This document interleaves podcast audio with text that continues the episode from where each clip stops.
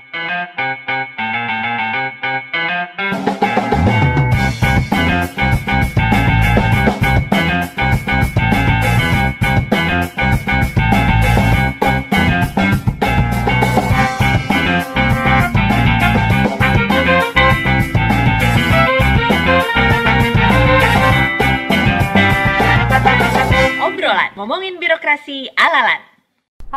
Ketemu lagi di obrolan omongin birokrasi alalan. Bulan ini kita ketemu lagi, berjumpa di obrolan dan hari ini saya kedatangan tamu yang istimewa.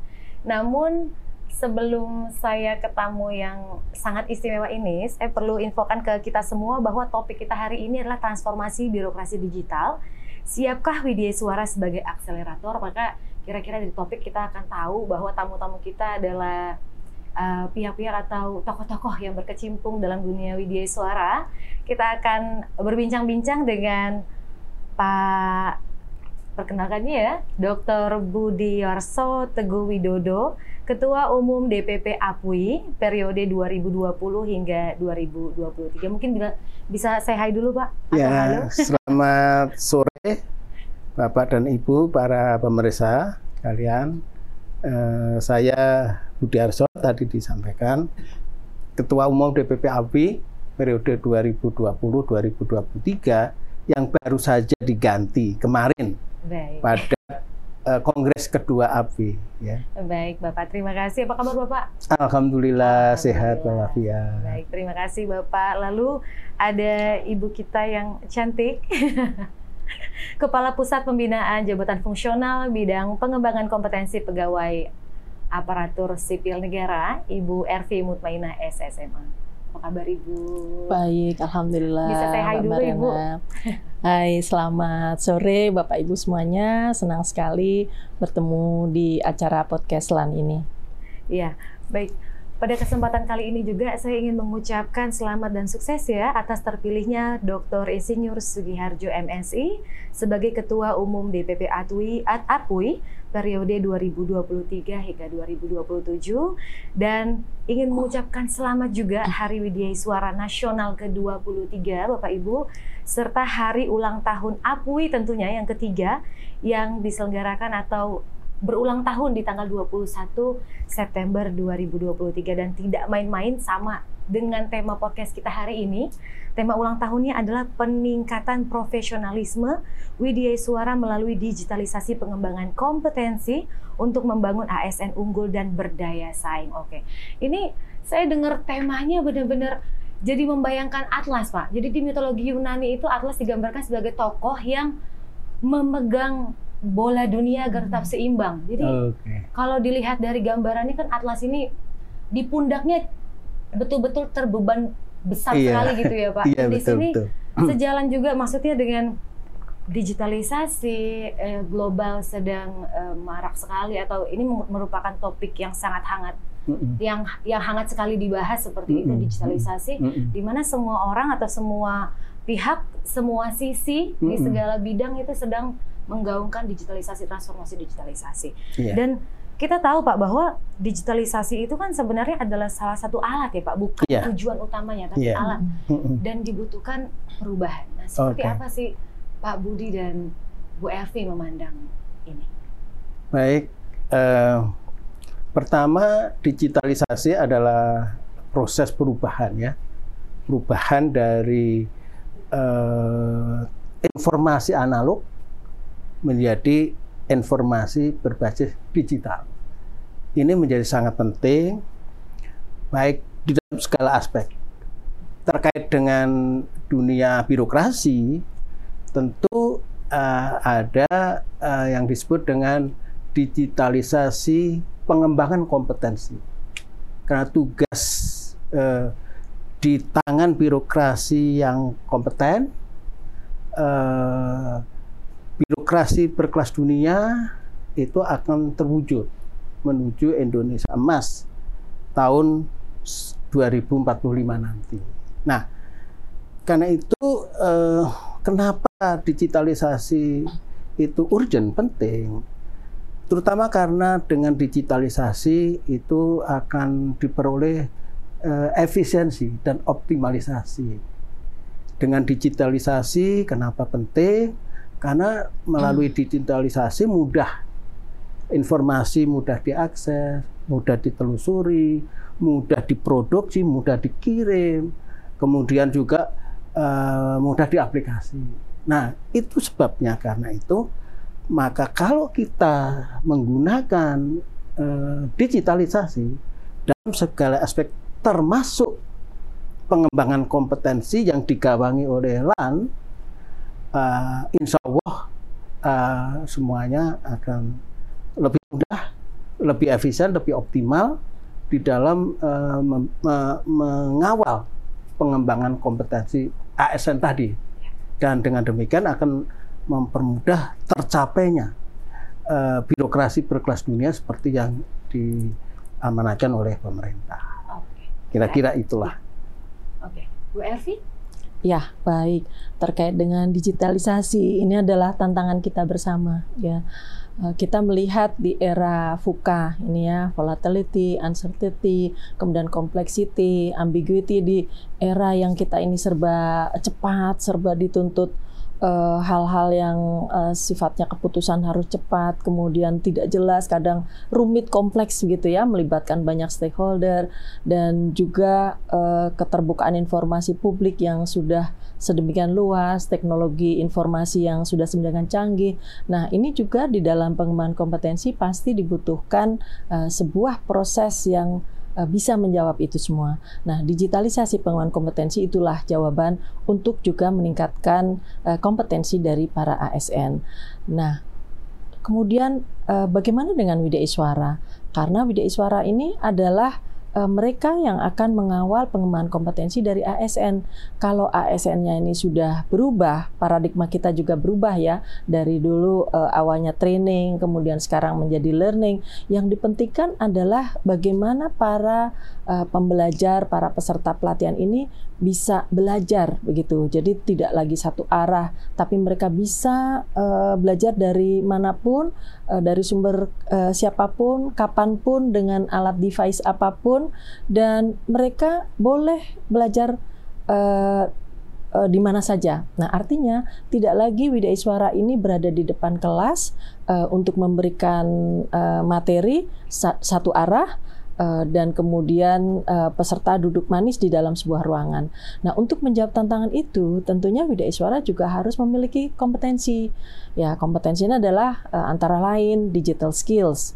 Ya, untuk itu di LAN telah mempunyai sebuah kebijakan yang mewajibkan uh, digital skills ini masuk di semua pelatihan uh, yang ada atau disediakan untuk bidik suara. Yang pertama, pelatihan penguatan. Pelatihan penguatan ini sifatnya pembekalan yang yang uh, uh, wajib gitu ya untuk para calon wida, uh, para widya suara yang baru diangkat. Nah, memang sekarang ini di Permenpan 1 tahun 2023 sudah tidak ada lagi kewajiban uh, untuk mengikuti pelatihan uh, penguatan tersebut. Nah, tapi kami tetap menyediakan uh, pelatihan yang sebag, uh, membekali hal-hal yang sifatnya dasar. Nah, di situ uh, diperkenalkan juga digital skills. Nah, digital skills ini antara lain bagaimana memanfaatkan berbagai aplikasi untuk membuat learning engagement uh, para uh, peserta gitu. Jadi peserta ini siapa pun ya, bisa uh, di dalam e-learning, bisa uh, di dalam pelatihan pembelajaran jarak jauh, bisa uh, di proses coaching dan sebagainya. Nah, itu yang pertama. Nah, kemudian uh, yang kedua juga uh, dalam Uh, tadi kalau tadi aplikasi dimanfaatkan untuk membuat uh, learners uh, atau pembelajar tuh merasa engage gitu ya. Kemudian yang kedua, Widya Iswara sebagai produsen dari materi-materi yang sifatnya digital. Bagaimana dia harus mempunyai uh, kompetensi uh, tidak harus menciptakan tapi mengkurasi. Mengkurasi ini artinya bahan pembelajaran tuh banyak loh di dunia maya, di internet tuh banyak dieksplor dalam bentuk video, dalam bentuk uh, audio. Nah, ini mereka memilih harus mampu memilih mana yang diambil uh, untuk materi yang akan mereka sampaikan. Jadi uh, baik sebagai uh, uh, pemanfaatan aplikasi yang ada, kemudian mereka memanfaatkan untuk materi uh, pelatihan maupun juga uh, mereka memproduksi uh, secara digital baik audio visual maupun uh, bentuk lain. Uh, nah kemudian uh, terakhir adalah bahwa mereka juga mampu uh, menyampaikan ini, uh, menyampaikan materi-materi yang sifatnya digital skills ini kepada para pesertanya. Jadi uh, bagaimana peserta juga memanfaatkan melalui misalnya learning management system ya LMS untuk bisa mengunduh, me, me, membuat misalnya presentasi dan sebagainya. Jadi itu yang kami harapkan Widya Suara ini mampu menjawab tantangan-tantangan seperti itu. Mungkin itu. Baik. Dan sudah ada perlannya loh nomor 7 tahun 2021 tentang pelatihan fungsional yang di dalamnya ada muatan uh, digital skills untuk Widya Iswara. Baik. Itu paket lengkap ya Pak. Maksudnya dari apa iya, gitu ya. Iya. Jadi sudah ada iya, betul, sudah ada betul. perlannya juga untuk iya, sebagai iya. pengarahnya seperti itu. Iya. Dan dari tugas-tugas uh, Widya Suara ini kan akselerator iya, lalu Betul. akurasi juga, Betul. lalu mendampingi juga sebagai Iya. aktor juga, sutradara, Iya. produser, Iya, pengajar, iya, dan sebagainya. Iya, betul, betul. Sedangkan Widya Suara ini kan dihadapkan pada tantangan zaman ini, Pak. Kalau Hmm. dulu kan mungkin aja apa eh, proses belajarnya satu arah di mana mereka jadi aktor di depan Betul. kelas. Betul. Eh, sedangkan para PNS atau ASN sekarang itu sebagai muridnya seperti itu Mm-mm. atau atau pen- apa pembelajarnya seperti itu. Mm-mm. Nah, bagaimana Apui sendiri Pak sebagai asosiasi profesi Widya Suara Indonesia memandang hal ini? Iya, jadi Widyaspara itu adalah satu jabatan fungsional yang eh, keahlian ya, ya, bukan keterampilan tapi keahlian eh, dengan tugas tanggung jawab hak dan wewenang penuh untuk melakukan pela- pelatihan, eh, pengembangan pelatihan dan penjaminan mutu pelatihan. Jadi di dalam rangka ini pengembangan mengawal pengembangan kompetensi ASN di instansi pemerintah dengan tugas pokok tadi yaitu mengawal eh, pengembangan kompetensi. Karena itu maka eh, Widaswara harus selalu eh, eh, peka ya peka eh, adaptif terhadap perubahan yang terjadi. Terutama yang tadi disampaikan Bu Ervi eh, ada eh, era disrupsi, era digitalisasi, eh, revolusi industri 4.0, eh, society eh, 5.0 dan lain-lain tadi. Di dalam menyikapi itu, maka setiap bidaspara harus peka, harus mampu beradaptasi, harus eh, tanggap, eh, merubah mindset, adaptif, inovatif.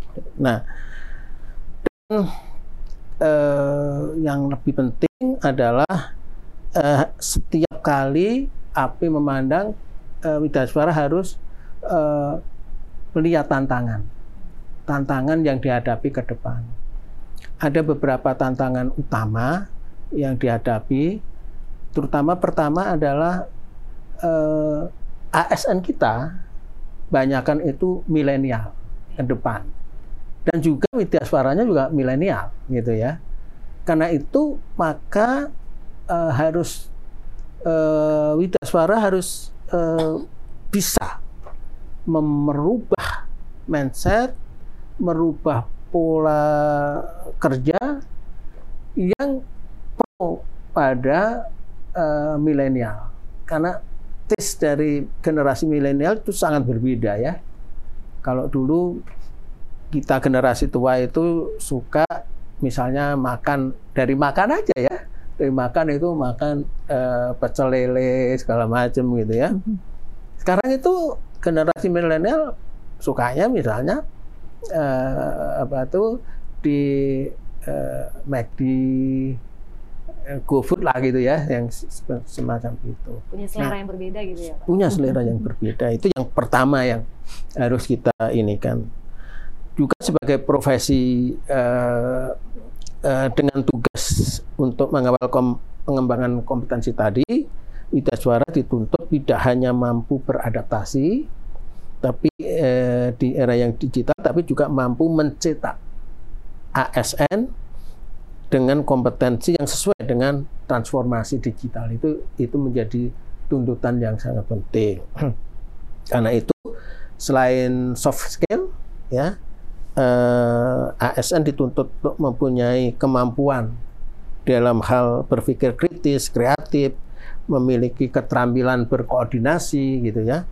Eh, dan eh, apa tuh eh, juga harus mempunyai hard skill, terutama eh, penguasaan bidang ilmu yang spesifik dan kemudian penguasaan kemampuan teknologi yang merupakan hal yang harus dikuasai dan dipelajari oleh ASN dan tentunya eh, APWI eh, harus melakukan langkah-langkah terobosan. Di dalam antisipasi tadi langkah-langkah terobosan di, eh, baru di dalam rangka pengembangan kompetensi yang eh, untuk menjawab kebutuhan pemenuhan soft skill dan hard skill yang berbasis pada teknologi. Itu menjadi tantangan besar. Kemudian eh, eh, API juga berpandangan bahwa tantangan pengembangan kompetensi ke depan itu juga menuntut berbagai pelatihan yang eh, apa itu eh, pelatihan yang yang akan lebih banyak menggunakan sistem blended learning yaitu perpaduan antara eh, tatap muka fisikal. kon- kon- konvensional tatap muka dengan eh, apa itu yang berbasis eh, teknologi daring ya dan itu eh, ke depannya karena itu maka setiap eh, AP harus berkolaborasi baik dengan LAN maupun dengan lembaga-lembaga pelatihan untuk eh, bisa eh, membuat eh, apa tuh hy- hybrid tadi menjadi sangat menarik dan kemudian menggugah minat dari eh, para pembelajar, para peserta pelatihan. Kira-kira itulah. Baik. Ada satu hal tuh yang menurut saya sangat menarik yang disampaikan Pak Budi dan juga Ibu Ervi Hmm. terkait dengan komposisi atau komponen dari ASN eh, sekarang. Ya. Jadi kebanyakan dari kita bahkan ada data BKN itu menunjukkan bahwa 30% dari komposisi ASN kita itu sebenarnya adalah milenial. Mungkin generasi Z, Z pun sudah masuk Betul. saat ini betul. komposisi kita. Dan Iya. Widya suaranya juga banyak yang milenial. banyak yang milenial. Dengan Betul. karakteristik yang unik seperti itu Bapak Hmm. Ibu, Mm-mm. apa sih tantangan dan apa hal yang urgent yang harus di di em, dicapai oleh Widya Suara untuk menghadapi karakteristik yang ada? Mungkin Ibu Hmm. Sebagai bagian dari LAN. Iya, baik. Ya, memang kalau saya melihat ya, Widya Iswara milenial itu beda dengan Widya Iswara yang eh, zaman saya nih, zaman kolonial ya. Kalau eh, sekarang milenial ya. Milenial. Nah, kalau WI kolonial itu kami masih terpaku pada eh, bahan-bahan materi yang ya sudah ini diberikan kurikulumnya seperti ini, garis besar rancangan pembelajaran seperti ini dan kalaupun melihat ke eh, dari materi lain itu sifatnya hanya pengayaan. Nah, kalau sekarang tadi sampaikan Pak Budi juga eh, ini eh, bahan-bahan ini sudah demikian eh, meluas begitu. Jadi, kalau kita eh, meminta kepada WI milenial nih, wah keren-keren banget. Jadi kita hanya ngomong eh, ini kita akan membuat eh, bahan terkait dengan misalnya personal branding. Eh, coba sekarang eh, tugas untuk membuat personal branding itu, waduh produk eh, yang bisa dihasilkan Widya Iswara kalau pelatihan seperti itu itu luar biasa. Pak Budi juga kita melihat ya Pak ya pada waktu kita menguji para Widya Iswara milenial itu jauh lebih variatif hasilnya. Mereka kreatif, mereka memanfaatkan sumber daya yang ada di internet. Jadi eh, betul eh, mereka mulai menuju ke arah sana. Jadi pembelajaran itu bisa didapat dari mana saja. Jadi memang produknya jauh lebih kreatif ya Pak ya, inovatif. Kita juga sampai, uh kita hanya bicara satu kata, mereka telah menerjemahkan dengan banyak hal dan mereka mampu untuk belajar sendiri. Nah satu hal mungkin Mbak Mariana, uh, Widya Iswara kita ini ya, terutama yang uh, milenial ini, uh, kami uh, sebagai instansi pembina Widya Iswara, kami menyatakan bahwa Widya Iswara harus bertransformasi. Widya Iswara harus menjadi Widya Iswara pembelajar.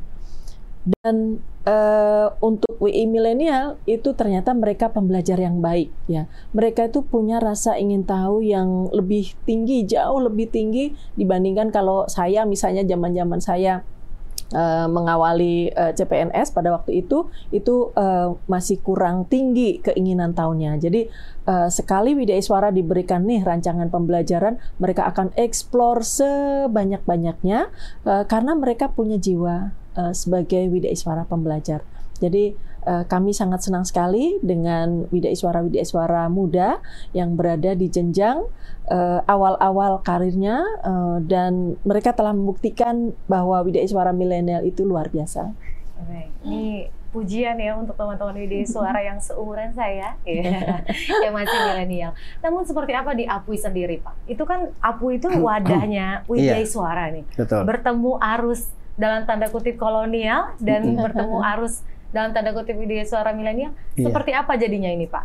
Nah di situ memang uh, saya merasa ya dalam empat tahun uh, di bawah kepemimpinan. kepemimpinan saya sebagai ketua umum DPP itu banyak hal yang kemudian uh, apa menginspirasi saya untuk bagaimana menggabungkan mengharmonisasikan antara generasi milenial Idaswara dengan generasi kolonial tadi.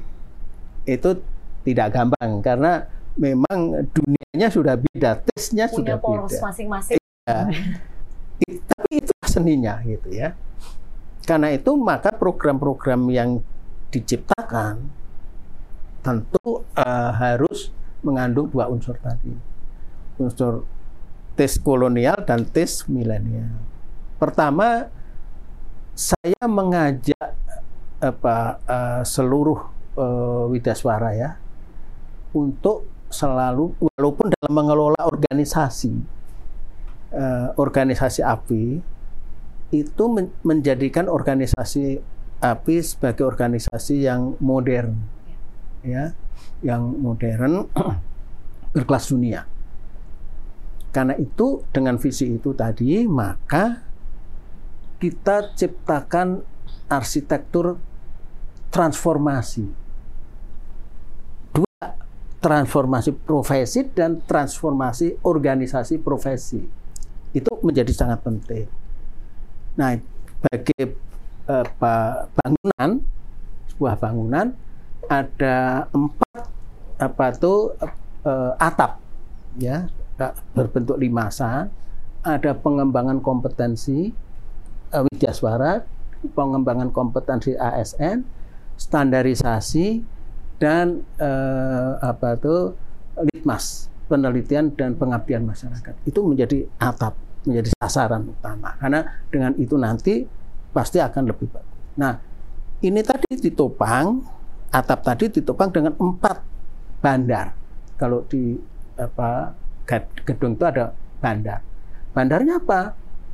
Yang apa yang kemudian memba, me, me, me, apa, menjabarkan dari sasaran tadi. Satu penyelenggaraan seminar, webinar, COP gitu ya. Yang kedua adalah eh, apa itu sesudah sertifikasi tadi kita menyelenggarakan juga eh, jurnal eh, ilmiah Widyaswara. Kemudian juga mengembangkan eh, COP apa tuh uh, sorry. um, corporate university oh, iya. sosialisasi dan lain-lain. Ditopang dengan empat bangunan. Satu BPPD API yang kedua Badan Penerbit dan uh, Pengembangan uh, Perpustakaan yang kedua adalah uh, uh, hukum dan advokasi. Kemudian yang ketiga itu uh, apa tuh uh, hukum advokasi kemudian apa uh, sorry hukum advokasi uh, uh, DPPU DPPU itu uh, peningkatan dan pengembangan usaha. Nah dibangun di atas empat fondasi. Empat fondasi itu satu pertama adalah sistem um, tata kelola yang prudent dan akuntabel yang kedua adalah sistem perbendaraan yang akuntabel. Yang ketiga eh, komunikasi dan eh, info publikasi dan komunikasi yang handal. Serta yang keempat adalah eh, pembinaan dan penguatan kelembagaan. Jadi kita sudah mengarahkan Widaswara itu untuk berpikir transformasi dan rebranding. Itu yang kita bangun dalam dua empat tahun ini. Jadi kuncinya adalah transformasi profesi dan organisasi profesi. Yang kedua adalah eh, re- rebranding. Ya. Kita perlu merubah image, ya. Yang dulu itu eh, Widaswara dianggap sebagai bapak itu bahan-bahan jadul, Nah, ya. identik, Dulu tuh identik ya Pak. identik dengan Identik. bahan yang jadul. Ya. Eh, mo- modulnya, dik- diktatnya gitu ya. Itu dari tahun ke tahun ya itu itu aja. Cara Nah, pengajaran yang statis. jadi itu dan kemudian ada Ramah, juga yang terus image bahwa apa, Widaswara itu profesi tempat eh, parkir para pejabat struktural tadinya ya. Jadi itu Ya sudah selesai dari jabatannya gitu. gitu. Jadi itu kemudian kita image. pensiun. Jadi kita rubah itu. Kita rubah, kita eh, me- eh, brand eh, memperbarui brand image tadi. Iya. Itu yang paling penting. Hmm. Oke. Ya. Saya ya, Ibu. ada Ya mungkin menambahkan ya Pak eh, Budi. Jadi kalau dulu kebijakan kita tuh juga bergeser eh, Mbak. Eh, jadi yang awalnya kita dulu meminta bahwa Widya Suara itu eh, harus punya eh, eh, apa eh, Master of Delivery itu yang penting ya Master of Delivery bagaimana dia menyampaikan pelajaran dan sebagainya. Tapi sekarang tuntutannya tambah satu. Jadi selain Master of Delivery juga harus Master of Substansi. Widya Iswara hanya harus punya keahlian khusus di bidangnya, kepakarannya eh, untuk eh, membuat dia menjadi apa ya sumber narasumber yang memang kompeten di bidang itu. Jadi kalau delivery dia bolehlah dia deliver s- eh, apa materi-materi yang sifatnya umum maupun yang sifatnya khusus. Tapi dia harus mampu punya spesialisasi, punya kepakaran eh, supaya Widya Iswara itu bisa dianggap sebagai seorang pakar di bidang tersebut gitu. Nah ini eh, kebijakan kita sudah bergeser ke arah sana gitu mbak. Jadi tidak hanya Master of Delivery tapi juga harus punya kepakaran khusus di bidangnya. Gitu. Baik. Saya membayangkan ya, Bapak Ibu, di sini transformasi digital, transformasi Bangkom itu kan tidak bisa ditujukan atau tidak ditujukan hanya untuk Widya Iswara atau Betul. ASN muda. Betul Hmm. ya. Betul. Sedangkan Widya Iswara kan komposisinya Betul. seperti yang Bapak Ibu bilang kita tidak bisa maksudnya menutup mata bahwa ada Mm. juga nih Widya Iswara yang berasal dari struktural itu sendiri. Iya. Betul. Yang tentunya memang kita tidak bisa pungkiri mempunyai Mm. pengalaman juga yang tinggi di Betul. bidangnya seperti itu. Mm-mm. Bagaimana kolaborasi LAN dan APUI sendiri untuk meningkatkan kompetensi Widya Suara ini di era digital? Kolaborasi antara LAN dan APUI sebagai asosiasi profesinya. Mungkin dari Bu Ervi? Oke, baik.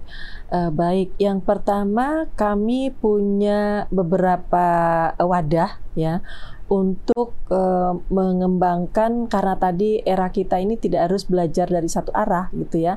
Kita bisa belajar dari eh, orang lain banyak sumber. Nah, wadah yang pertama adalah yang disebut dengan COP, eh, Community of Practice dan ini juga sudah ada aturannya, kebijakannya sudah ada. Nah, di situ kami meminta Widya Iswara itu untuk eh, me-sharing ya kepakaran dia. Ya kalau yang eh, pakar di bidang keuangan, sharinglah keuangan. Kemudian eh, kepakaran di bidang eh, bahkan kemarin ter- terkait dengan green eh, apa ya pertumbuhan green gitu, green eh, green growth gitu. Eh, mereka bicara juga tentang green growth. Ini eh, diwadahi dalam COP. Jadi bisa melalui webinar. Kemudian kami juga punya platform eh, yang eh, platform pembelajaran yang asal eh, bahannya itu dari Widya Iswara sendiri. Jadi namanya adalah Rumah Cerdas Widya Iswara Indonesia RCWI. RCWI. Ya, eh, RCWI ini merupakan sebuah platform yang bahan-bahannya itu bukan kami yang membuat, tapi dari eh, karya Widya Iswara. Jadi mereka sudah membuat karya tulis, mereka upload di situ. Mereka punya video, mereka upload di situ. Kemudian yang webinar-webinar uh, mereka juga upload di situ. Dan sebetulnya uh, uh, platform ini juga ada media untuk uh, diskusinya, tapi kelihatannya untuk diskusi uh, mungkin lebih enak WA kali ya, jadi lebih cepat gitu ya daripada melalui platform tersebut.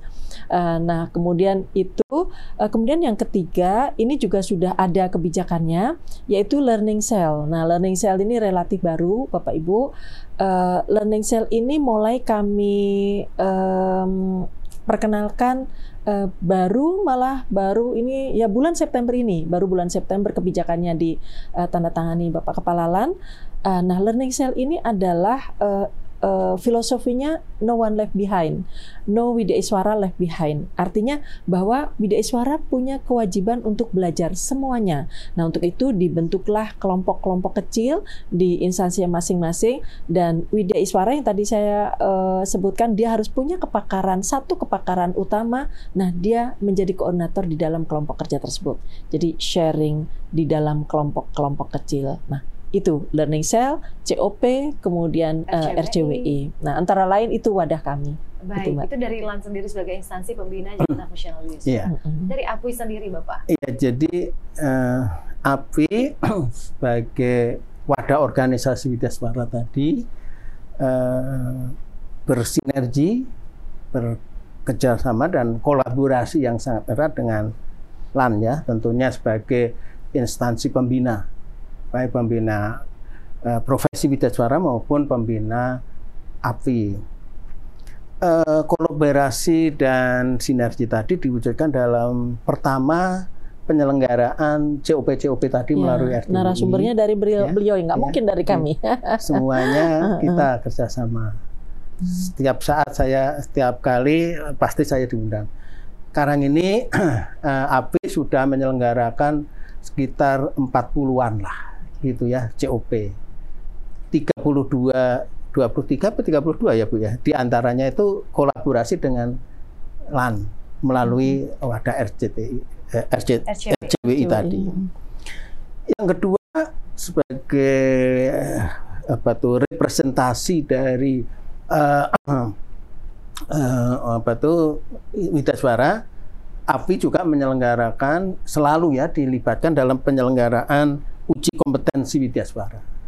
Karena itu memang tuntutan ya untuk sertifikasi uh, Widyaswara. Yang ketiga, uh, kolaborasi dalam penyelenggaraan ujian tertutup.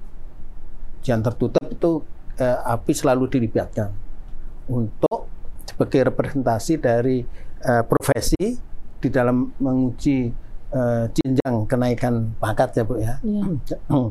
Kemudian dalam penyelenggaraan orasi ilmiah dan pengukuhan Widaswara Ali Utama. Selalu kita dilibatkan di dalam uh, uh, penyelenggaraan itu. Kemudian dalam tadi yang disampaikan Bu Ervi tadi, di dalam pelatihan fungsional penguatan kompetensi Widaswara, baik yang berasal dari dasar maupun dari uh, kenaikan jenjang, kemudian kolaborasi di dalam penerbitan buku. Uh, di API punya Hmm, BPPD, Badan Penerbit dan Perpustakaan Digital. Nah, daring ya, di situlah kemudian uh, banyak uh, uh, buku-buku lan yang diterbitkan melalui API. Nah, kira-kira itu bentuk-bentuk kolaborasi. Masih banyak sebetulnya bentuk kolaborasi yang lain, tapi mungkin itu yang kita yang cukup penting ya di dalam rangka uh, kolaborasi dari uh, API dan LAN tadi.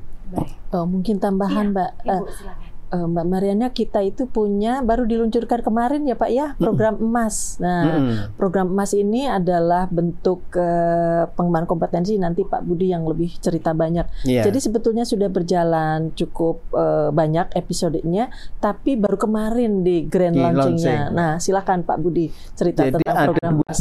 Program ya. baru. Satu Bunda Winda. Bunda Winda adalah Bunda Bunda Winda ya. bekerja Ma emaknya untuk Bunda. desa. Eh, emaknya Winda. Ya? Winda. Winda itu singkatan dari Widyaswara Cinta Desa. Wow. Nah, itu bekerja sama dengan TV Desa. Dan sekarang ini sudah 48 episode ter, Oh. ditayang di TV, disaksikan untuk masyarakat umum dan apa eh, sekarang ini sudah masuk 48 eh, apa tuh episode eh, setiap minggu hari Senin sore.